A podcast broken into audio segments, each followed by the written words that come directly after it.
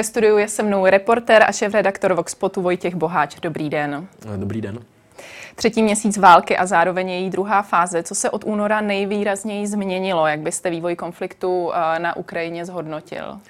Tak eh, řekl bych, že je to už úplně něco jiného než ta první fáze, ten boj o Kiev, kdy doopravdy celá Ukrajina byla vrcholně mobilizovaná, lidi ve velkém odcházeli z té země, eh, viděli jsme gigantické fronty na výjezdech z měst, na hranicích a podobně.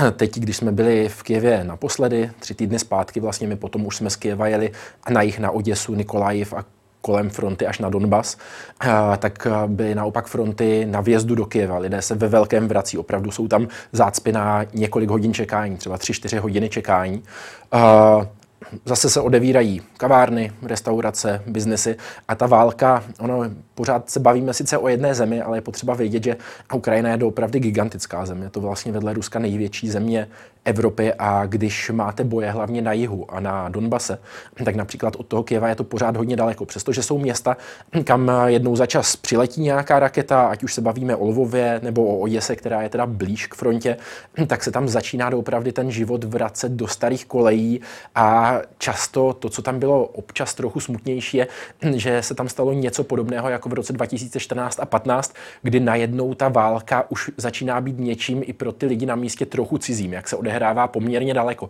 To ostatně známe z 30. let ze španělské občanské války, když se psalo třeba o tom, že vlastně zatímco vojáci pořád ještě jezdí na frontu, tak v těch hlavních městech nebo větších městech už to lidi začíná trochu vlastně se jim odcizovat celá ta válka, protože oni už jsou zase nějak v pohodě, jejich město není v ohrožení a už to začíná být něco takového vzdáleného. Není to zdaleka tolik, protože Ukrajina je neustále pod velkým nebezpečím, lidé si to tam uvědomují.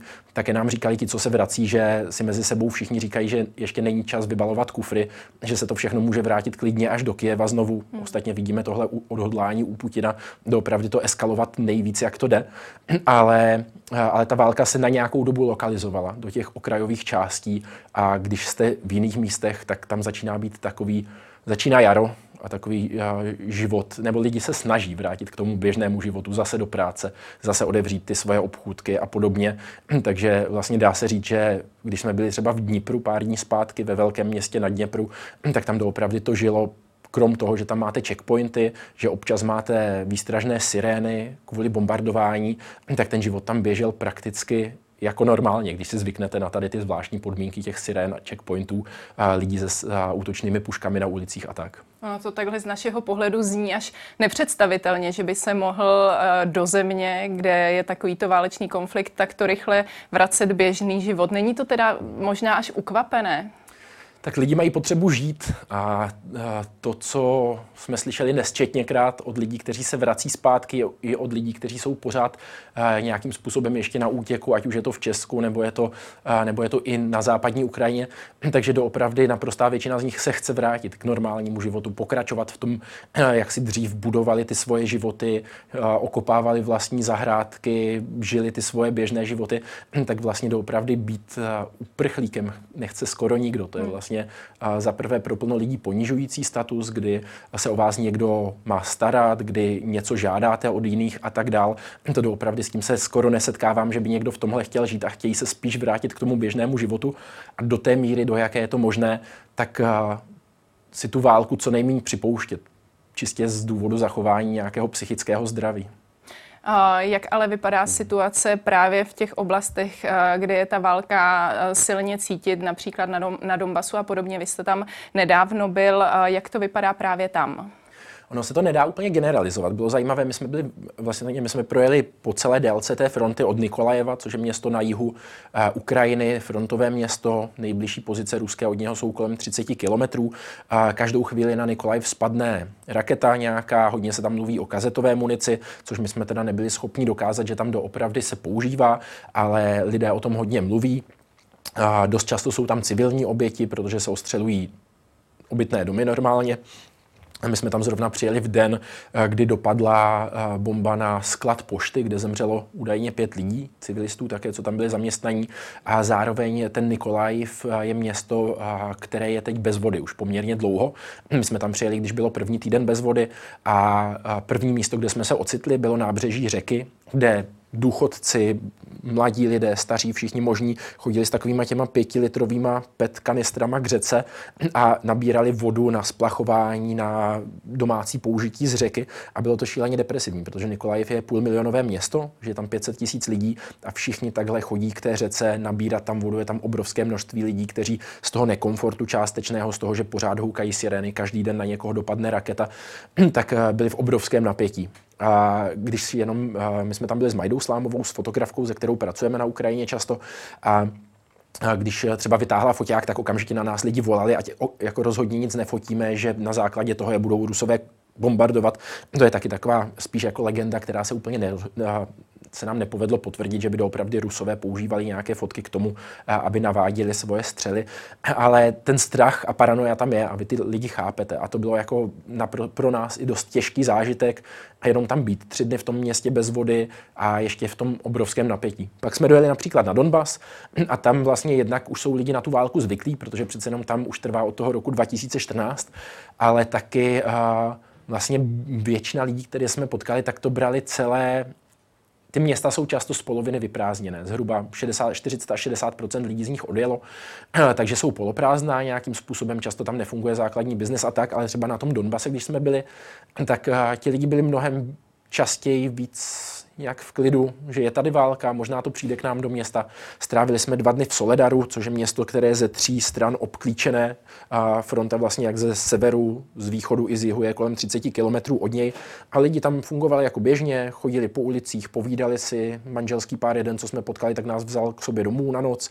Takže jsme tam s nima byli, popíjeli víno, povídali o tom, jak, jak to tam vypadá a tam zase byli úplně v pohodě. Takže ono doopravdy, ta škála nálad v různých městech a záleží to na různých faktorech. Od té humanitární situace, jestli je voda, to si myslím, že dost způsobuje ten nekomfort, kvůli kterému jsou lidi napjatí. Jak často to město konkrétní bombardují, a jaké je tam vedení města, jestli vedení města uteklo někam pryč nebo za hranice, anebo jestli zůstalo a nějak morálně to místo podporuje. Tak tady to jsou všechno věci, které mají na místech vliv a ve výsledku se to doopravdy šíleně liší. Takže všeobecně byste řekl, že jako novinář jste spíš vítaný nebo spíš naopak? Jako český novinář jsme tam byli s Majdou jako dva čeští novináři a byli jsme velice vítaní. Ze začátku té války úplně, když jsme tam byli na tom prvním výjezdě měsíčním, tak to často bylo napjaté samozřejmě. I v tom Nikolajevě to bylo třeba napjaté, že říkali, že se bojí, když je fotíme a tak. My jsme jim většinou říkali, hele, to je ale naše práce. V Česku je teď nějakých 300-400 tisíc uprchlíků. My se snažíme jim jako Česká republika pomáhat, ale lidi potřebují informace o tom, odkud prchají, protože pak vznikají nějaké jako fámy, hlouposti, že lidé z Ukrajiny jdou do Česka kvůli sociálním dávkám. Úplná blbost samozřejmě, ale potřebujete tam ty novináře, kteří přijedou, my jsme tam jako nějaké oči, uši Česka, které přijedou na místo, vyslechnou ty příběhy lidí, podívají se na tu situaci, nafotí, ty zničené domy, dostanou se na frontu, zjistí, jaké jsou tam plány, kam můžou útočit a pak přeneseme tu informaci do Česka, aby jsme tady nějakým způsobem trošku eh, facilitovali celý ten proces toho, že když lidi ví, proč sem lidi jako někdo cizí chodí, tak se méně bojí. A od toho my tam jsme, my jim to vysvětlíme, řekneme jim, hele, Česko taky dodává zbraně Ukrajině, proto ale když děláme tady ty věci na politické úrovni, tak je potřeba, aby ta země věděla, co se tu děje. Takže i když ze začátku pak někdo byl třeba nějak útočně nastavený, jako kdo jste, co tady děláte, proč nás fotíte, tak tohle vysvětlíme. Většinou nějak v klidu, oni většinou to bylo tak, že se nám omluvili a řekli jasně, to je, to je pochopitelný a mohli jsme pracovat. Takže že bychom tam měli nějakou velice nepříjemnou zkušenost, po té, co jsme vysvětlili, proč tam vlastně jsme, tak to se nám stávalo úplně minimálně. Určitě velký zájem zbudila vaše reportáž z předchozí návštěvy Ukrajiny, kde na vaše auto ruští vojáci stříleli samopaly, vy jste velice rychle museli vycouvat. To, že ruští vojáci střílí na civilisty, je tam běžné, nicméně Víte už, jestli na vás stříleli cíleně jako na novináře nebo prostě jako na civilisty? Oni stříleli, no to jste řekla dobře, že se ptáte, jestli na nás stříleli jako na novináře nebo jako na civilisty, což je docela vlastně jako to dost smutné, ale trochu jako úsměvné, hmm. že vlastně by se nemělo střílet ani na novináře, ani na civilisty. Hmm. Uh, jsou nějaké náznaky, zvlášť z té bitvy o Kiev, že novináři doopravdy byli braní jako nepřátelská strana, protože doopravdy tam bylo dost těžké jakkoliv jako svědomitý novinář podat tu ruskou agresi jako něco jiného, než jako agresi, kde rusové útočí na civilisty a oni jako na tady té mediální informační frontě nutně prohrávali. Čím víc novinářů tam bylo, tím víc prohrávali. Tak já si vysvětluji, že doopravdy stříleli i na ty označená auta. Viděli jsme ty záběry televize Sky News například, tak jak my jsme si mohli říkat, že tu naši cedulku pres na autě třeba nemuseli vidět. Třeba jsme byli ještě daleko od těch pozic, kde, ze kterých stříleli a tak. Pak se ale ukázalo, že doopravdy stříleli i na ty auta, která byla velice blízko a viditelně označená, takže to zřejmě bylo, bylo cílené, stejně jako uh, bylo cílené střílet právě na ty civilisty. Ostatně třeba v Makárivu, kde my jsme se sami dostali pod palbu, bavili, uh, tak jsme se bavili uh, s místním starostou už když jsme tam přijeli na podruhé, vlastně, když Rusové byli pryč a ptali jsme se, kolik tam je civilních obětí zatím, říkali, že jenom eh, v tom Makarivském rajonu to bylo tenkrát 133 potvrzených obětí a z toho přes 70 byli lidé, kteří seděli v autě a snažili se odjet do bezpečí. Takže ta střelba po civilistech tam byla fakt rozšířená. Co je za vás nebo podle vás tím hlavním důvodem, proč, proč ruští vojáci vůbec na civilisty útočí? Když se tu bavíme s bezpečnostními experty, tak to dost často označují jako už nějaké tahy ze zoufalství, nějak, nějaký nátlak té agrese. Jak to vnímáte vy? Co je ten hlavní důvod? Myslím, že třeba v těch místech kolem Kieva, tak to byla, já pro sebe to čtu jako výsledek nějaké extrémní frustrace, kdy to ten původní plán zřejmě byl, že doopravdy ty invazní vojska projedou Ukrajinou do Kieva bez většího odporu. Byla to spíš policejní akce než vojenská. A hodně těch lidí, kteří tam jeli, ti ruští vojáci, tak ani nevěděli, kam jedou. A najednou se setkali, najednou se objevili pod palbou a v šílené vlastně situaci, do které ani nevěděli, jak se dostali. A, a to, proč stříleli třeba na ty auta, tak je částečně vysvětlitelné tím, že ta ukrajinská strategie obrany byla dost silně založená i na jednotkách teritoriální obrany, což je něco jako aktivní zálohy, jenomže neměli třeba vojenské auta, nic takového. Takže dost často, a to máme potvrzené třeba od starosty Makáriva, takže první střety s ruskými jednotkami byly, vypadaly tak, že naskákali, eh, naskákala teritoriální obrana do aut a jela naproti ruským invazním vojskům. A, a, takže vlastně ve výsledku bych věřil i v nějaký ten strach, že v těch civilních autech jsou vojáci. Nicméně Uh, nic neospravedlňuje to, že po nich stříleli ve výsledku. Oni na té Ukrajině neměli co dělat reálně. Prostě to byla neobhajitelná invaze z, mé, z mého pohledu. Takže si myslím, že to byla nějaká frustrace a strach taky, kdo, kdo v tom autě konkrétně jede třeba. Tam to taky pak byla nějaká frustrace z toho, že přesto, že invazi podnikla mnohem silnější armáda, tak se jí Ukrajina mnohem silnější Rusko, tak se mu Ukrajina zvládla dlouho bránit, doopravdy se nezvládaly ruské jednotky dostávat dopředu, byly tam obrovské problémy s velením, byla tam frustrace z toho zásobování, kde jsme viděli hodně videí, kde zůstaly třeba ruské jednotky. Stát v poli, nevěděli, co dál, neměli benzín, nekomunikovalo s nimi armádní velení a tak. Takže si myslím, že tam ta frustrace musela být frustrace a pocit nějakého ohrožení obrovské i ze strany těch řadových vojáků, myslím si, že v takové situaci se něco takového dá očekávat, že nastane. Opakuju, obhajitelné to není nijak. Ono často, když uh, slyšíme informace o konfliktu na Ukrajině, tak to možná až zní hodně uklidňujícím uh, způsobem, že slyšíme, jak si Rus, ruští vojáci neví rady, ukrajinští si vedou velmi dobře. Je opravdu ta situace tam taková, je tam ta nálada taková, když to řekneme tak zjednodušeně, jak to třeba někdy vnímáme tady v Česku? No, není. My jsme strávili poměrně dost času s ukrajinskými vojáky, byli jsme přímo na frontě a to, co se pak dozvíte off record trošku, takže i ta Ukrajina má obrovské ztráty a že tak, jak ze začátku jsme slýchali, že Ukrajina potřebuje jenom techniku, lidí má dost, tak už slycháte i to, že i ani těch lidí vlastně není dost. A přestože Rusové mají zřejmě mnohem větší ztráty, což je běžné, v konfliktech se povádí, uvádí ten poměr zhruba jeden mrtvý, tři mrtví útočníci na jednoho mrtvého obránce, což tam je možná i víc ve prospěch Ukrajiny ve stylu, že jsou podle těch čísel, kterým nejvíc věřím v současné době, tak by to mohlo být 4 až 5 mrtvých útočníků na jednoho mrtvého obránce. Nicméně Ukrajina má v plánu také dobíjet, dobývat zpět a už se to stalo na nějakých místech některé ty okupované teritoria, třeba kolem Záporoží na jihu, ale i kolem Donbasu.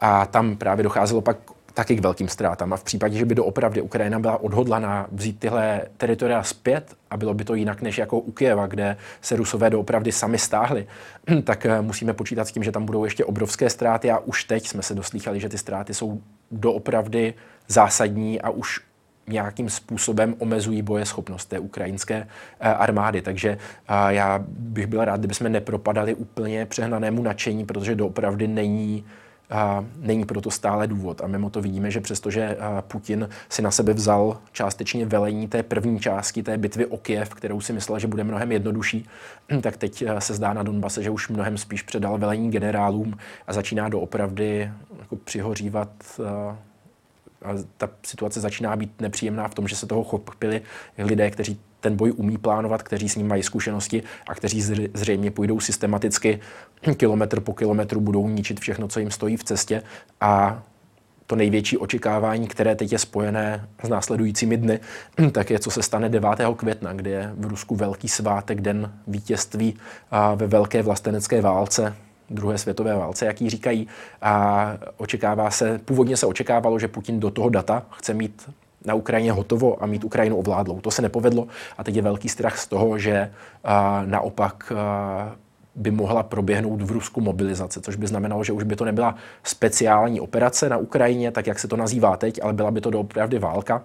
Ono s tím, že je to speciální operace v tom slovníku Kremlu, tak to taky znamená, že tam Kreml nemůže nasadit zdaleka tolik lidí. Kdyby to přešlo do války, tak se tam doopravdy může přehnat mnohem, mnohem větší množství lidí a Ukrajinci si uvědomují, že by to pro ně mohlo být zásadní, že by to mohlo znamenat prakticky i konec války. Kdyby se ale v Rusku začalo skutečně hovořit o válce, eh, skutečně by nastala mobilizace, eh, nakolik by to změnilo pohled ruských občanů na to, co se na Ukrajině děje? Nedokážu to zatím předvídat. Určitě ta mobilizace by nenastala sama od sebe. Tam by se předpokládalo, že bude nějaká provokace, že se objeví nějaký zásadní výbuch třeba na území Ruska. Nějaké už jsme to viděli v minulosti, že FSB zřejmě umí nastražit bomby i na vlastním území proto, aby ospravedlnila nějakou invazi, jako to bylo třeba zřejmě s Čečenskem, co víme od ruských novinářů už z té doby. Museli bychom asi očekávat něco podobného jako útok na ruské zemi. Teď jsme viděli třeba útoky v Podněstří, den předtím, než Rusko řeklo, že tam jsou že, že je potřeba dojít až k Podněstří, protože ruskojazyčné obyvatelstvo je tam nějakým způsobem utlačováno, tak byly útoky na tajné služby v Podněstří. To byl jeden takový jako malý příklad, který nám může napovědět, a, co může ta ruská strana použít. A předtím, než by proběhla ta mobilizace, tak asi bychom viděli, myslím, něco podobného což zase vzbudí nějaké obavy, nějaký strach v tom domácím obyvatelstvu, potřebu se bránit a myslím si, že z krátkodobého hlediska by to Putin mohl klidně ustát. Ostatně teď vidíme, že víc než 50% eh, ruské populace, což je naprosto běžné, je to vlastně, když eh, šla, šly Spojené státy do Iráku nebo Afganistánu, tak taky to bylo jako v, době, v té době eh, hodně vyskočila podpora tamní vlády. Zároveň nechci srovnávat Spojené státy s Ruskem, ale je běžné, že populace na to, že země jde do války, reaguje spíš podporou než ztrátou podpory a, toho režimu, který tam zrovna je. A, takže já si myslím, že krátkodobě by to dokázal ustát, že by dokonce dokázal mobilizovat i větší než tu současnou podporu na to, že je potřeba doopravdy vytrhnout, jak by to komunikovali nejspíš Rusové, a, tu Ukrajinu ze spár toho nepřátelského eh, NATO nebo Severoatlantické aliance a dostat ji zase na tu správnou cestu směrem k Rusku. Na druhou stranu dneska jsem viděl třeba záběry z, ze Sevastopolu, velké hřbitovy a, eh, ruských vojáků, kteří padli na Ukrajině a tohle je podle mě ta nejzásadnější tíkající bomba, která právě celý ten stav zřejmě dřív nebo později obrátí a z podpory se stane spíš nevole, proč kvůli zemi, která nám byla ještě nedávno, kde jsme měli rodiny jako rusové, a se kterými jsme měli poměrně dobré vztahy, tak proč je potřeba, aby tam najednou umírali jako desítky až stovky tisíc ruských vojáků. Přitom teď už vidíme, že tam uh, přes 20-30 tisíc ruských vojáků zemřelo. A když to bude dále stoupat, tak eh, to může být to, co důvěrou v ten Putinův režim po nějaké době, kdy slehne ten hlav, ta hlavní vlna strachu, že je potřeba jít do války, aby jsme se bránili před nějakými útoky Severoatlantické aliance, nebo tak, uh, tak to je to, co může Putinovi tu důvěru a tu podporu podkopat, si myslím. Vy jste v Rusku nějakou dobu studoval, máte tam přátele, máte tam známé. Jsou mezi nimi opravdu i ti podporovatelé Putinova režimu a i právě invaze na Ukrajinu? Uh, jsou, jsou, uh, jsou tam lidé, kteří, u kterých si myslím, že to budou podporovat. Ještě z prvního studia v Rusku, když jsem studoval ve Vladimiru, ale s těma už delší čas nejsem v kontaktu. Ono taky udržovat 10 let kontakt je občas těžké, když člověk nemá ty stejné zájmy. A ti, se kterými mám zase stejné zájmy, tak ti to docela radikálně nepodporují. Někteří z nich, jak dneska jsem si třeba prohlížel Instagram kamarádky, tak tam to bylo spíš takový život jako běžně. Ona už dlouho, nebo jako během začátku té války a později mi psala, že s tím nesouhlasí, že jí málem vyhodili z práce za to, že na Instagramu právě dala nějaký protiválečný storíčka a tak. A to a teď vidím, že funguje takovým tím způsobem, nebudu vyjadřovat svůj názor, nelíbí se mi to. Mám jednu známou v Moskvě, která dělá na vládní televizi a ta to zase podporuje, protože z té jsem se snažil hodně dlouho dostat tu informaci, jako jestli to myslí vážně, jestli fakt to, tomu věří, co se říká, když sama dělá na té televizi, která předává tady ty informace po asi půl dní uh, nějaký naší vzájemný korespondence mi z toho vyšlo, že tomu fakt nejspíš věří, že doopravdy rusové byli na západě vždycky utlačovaní, že na západě je obrovská rusofobie, že tady lidi nesnáší a že je potřeba konečně se vůči tomu vymezit a vzít si zpátky minimálně tu Ukrajinu, než jí západ úplně sebere Rusku, jako i ty poslední místa, které mu ještě byly nakloněny. A nebyla tam moc silná reflexe toho, že si vlastně za to Rusko hmm. minimálně s tím vývojem posledních deseti let může prostě samo. A když jí eh, řeknete nějaké vaše zkušenosti z dění na Ukrajině, tak na to reaguje jak? Tak eh, říkal jsem jí třeba, já jsem jí psal pár dní poté, co po nás stříleli. Tak jsem jí psal, hele, Rusové po nás stříleli, ti vaši. A ona mi na to uh, napsala, aha, jak ví, že to byli naši. Tak říkám, protože měli označení toho Včka, což jsou vaši. Říkala, aha, no, a proč po vás stříleli? Já říkám, no, protože jsme tam měli v civilním autě.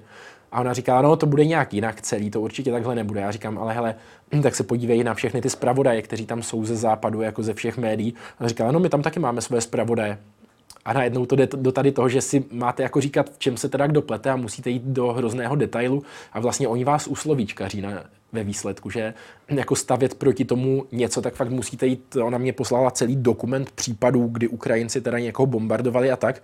A vy jdete jeden případ po druhém, každý vám zabere dvě hodiny, než se rozberete, co se reálně stalo. A pak třeba zjistíte, že to byl nějaký detail, že se to stalo, často to nebyl detail, často to bylo něco jako nepříjemného, akorát zatímco Rusové tam zhodili dům, který my jsme viděli, kde zabili ve sklepě 45 lidí, tím, že ze stíhačky na něho zhodili bombu, tak ona vám proti tomu postaví, že někdo střelil ruského vojáka do nohy.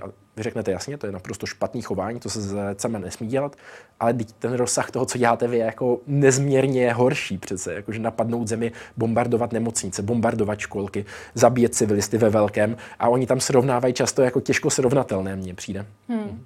Co vůbec ruská armáda využívání právě zakázaných zbraní a nebo vůbec jaderná hrozba, nakolik věříte, že Rusko v tomto ohledu vlastně všeho schopné? Tak eh, nevím, nakolik je Rusko všeho schopné. Eh, já málo, moc nemluvím o Rusku jako takovém, spíš mluvím o tom režimu, protože je to víc to chápete, když to analyzujete skrze ten režim. To, jak já se na ten konflikt dívám, tak je, že máte zemi, ve které je šíleně skorumpovaný režim, který tam rozkradl obrovské množství eh, bohatství a tomu režimu těm lidem kolem Putina, tak jde o to, aby se nedostali do vězení, což znamená, že musí vládnout dál, protože nic jiného jim to, že nepůjdou do vězení, nezaručí. A když jim začal padat rating eh, docela silně kolem roku 2012-13, tak eh, obsadili Krym. Když začal padat znovu, tak pořád ten režim pak už potřebuje hledat nějaké možnosti, jak mobilizovat, jak ospravedlnit to, že zůstává pořád u moci. No a teď vidíme, že ta Ukrajina je pro tenhle režim dost zásadní věc, protože v případě, že se s tam vrátí jen rakve s mrtvými mladými muži, a po kterých pak budou plakat jejich matky, tak to určitě nezvedne nějaký jejich rating a ta možnost, že ten režim přežije, bude zase spíš menší. Takže ten režim potřebuje dosáhnout nějaké strategické, nějakého strategického úspěchu, který by mohl komunikovat. Já jsem si od začátku říkal, že by to mohl být po té, co se Rusku silně nedařilo, takže se Putin pokusí aspoň vykomunikovat to, že mají Mariupol, tím můžou vykomunikovat to, že jsme denacifikovali Ukrajinu, i když je to blbost, tak tak může říct, tam byl ten batalion Azov, ten jsme zničili a tím pádem se nám povedl tenhle cíl. Propojili jsme ještě k tomu Ukrajinu s Krymem, pevninským mostem, další úspěšný cíl, takže to nějak s pomocí státních médií vykomunikujeme a tu válku, přestože jsme nedošli tam, kam jsme chtěli, tak můžeme ukončit. Ukazuje se, že mu to asi nebude stačit. Vypadá to, že doopravdy ten původní předpoklad, že Rusko, že Putin chce celou Ukrajinu, a, tak že se nějak naplňuje. A Rusko eskaluje dál, a z toho, že se povedl udělat ten pevninský most na Krym, tak vyhlásili, že půjdou přes Oděsu až k Podněstří a já doopravdy mám strach, že, že to skončí jako totálním vítězstvím jednoho nebo druhého. Buď totálně prohraje Putinův režim, povede se Ukrajině se dál bránit a tím pádem delegitimizovat s dalšími a dalšími mrtvými ruskými vojáky, delegitimizovat ten režim samotný a jeho schopnosti vlastně vést úspěšně to, co si stanoví. No, anebo totálně vyhraje Rusko, což znamená, že ovládne minimálně větší část Ukrajiny. Podle mě pořád je ten cíl spíš ovládnout téměř celou. A potom Putin už delší čas chrastí těmi jadernými zbraněmi a, a já si myslím, že úplně neblafuje. Myslím si, že to, co se může stát, co můžeme vidět v následujících týdnech, byť doufám, že se to nestane, ale pořád si tu možnost nechávám otevřenou, tak je i to, že třeba odpálí nějakou jadernou raketu, dejme tomu nad Severní moře, ne proto, aby někoho zabil, ale aby řekl, hele, máme jaderné zbraně, myslíme to s nima vážně a hele, tady vám jedna vybouchla kousek od Evropy a ta další může vybouchnout někde jinde. Otázka je, co se potom stane s veřejným míněním u nás a jestli si řekneme OK, tak to už je moc problematický, necháme v tom Ukrajinu samotnou, a nebo jestli do toho půjdeme dál, protože zatím se nedaří vyhrožovat dostatečně Putinovi a naopak ta podpora Ukrajiny je větší a větší, posílá se víc tanků, víc těžké techniky a tak dál. Já se bojím toho, že v případě, že takhle postraší a Západ eh, řekne, dobře, tak do toho my s váma nechceme jít do jaderné války, necháme vám Ukrajinu, takže se to ale nezastaví tím, protože pak se dá podobně chrastit jadernými zbraněmi nad Estonskem, Lotyšskem, Litvou, pak nad Polskem, nad Českem. A vlastně, když eh, se jednou prokáže, že tady tohle nechte nám to, co chceme, jinak na vás použijeme jaderné zbraně, tak když to vyjde jednou, tak proč by to nevyšlo znovu? A myslím si, že to je to nejhorší, co by se mohlo stát. Já moc doufám, že bude dost jasně komunikované, že ani ta hrozba jadernýma zbraněma, my víme, že Putin nemá, že on může zničit svět klidně dneska, může zmáčknout to tlačítko, a je otázka, jestli mu kvůli tomu, že tady tím vyhrožuje nějakým způsobem ustupovat. Já se toho reálně bojím, že, a, že k tomu může dojít, že je to dost velký blázen na, na něco takového. Pak je otázka, jak dokážeme zareagovat a tam už nedokážu předvídat dále, jak se Evropa zachová nebo celý Západ. Tolik Vojtěch Boháč, díky za vaše odpovědi. Děkuji za pozvání.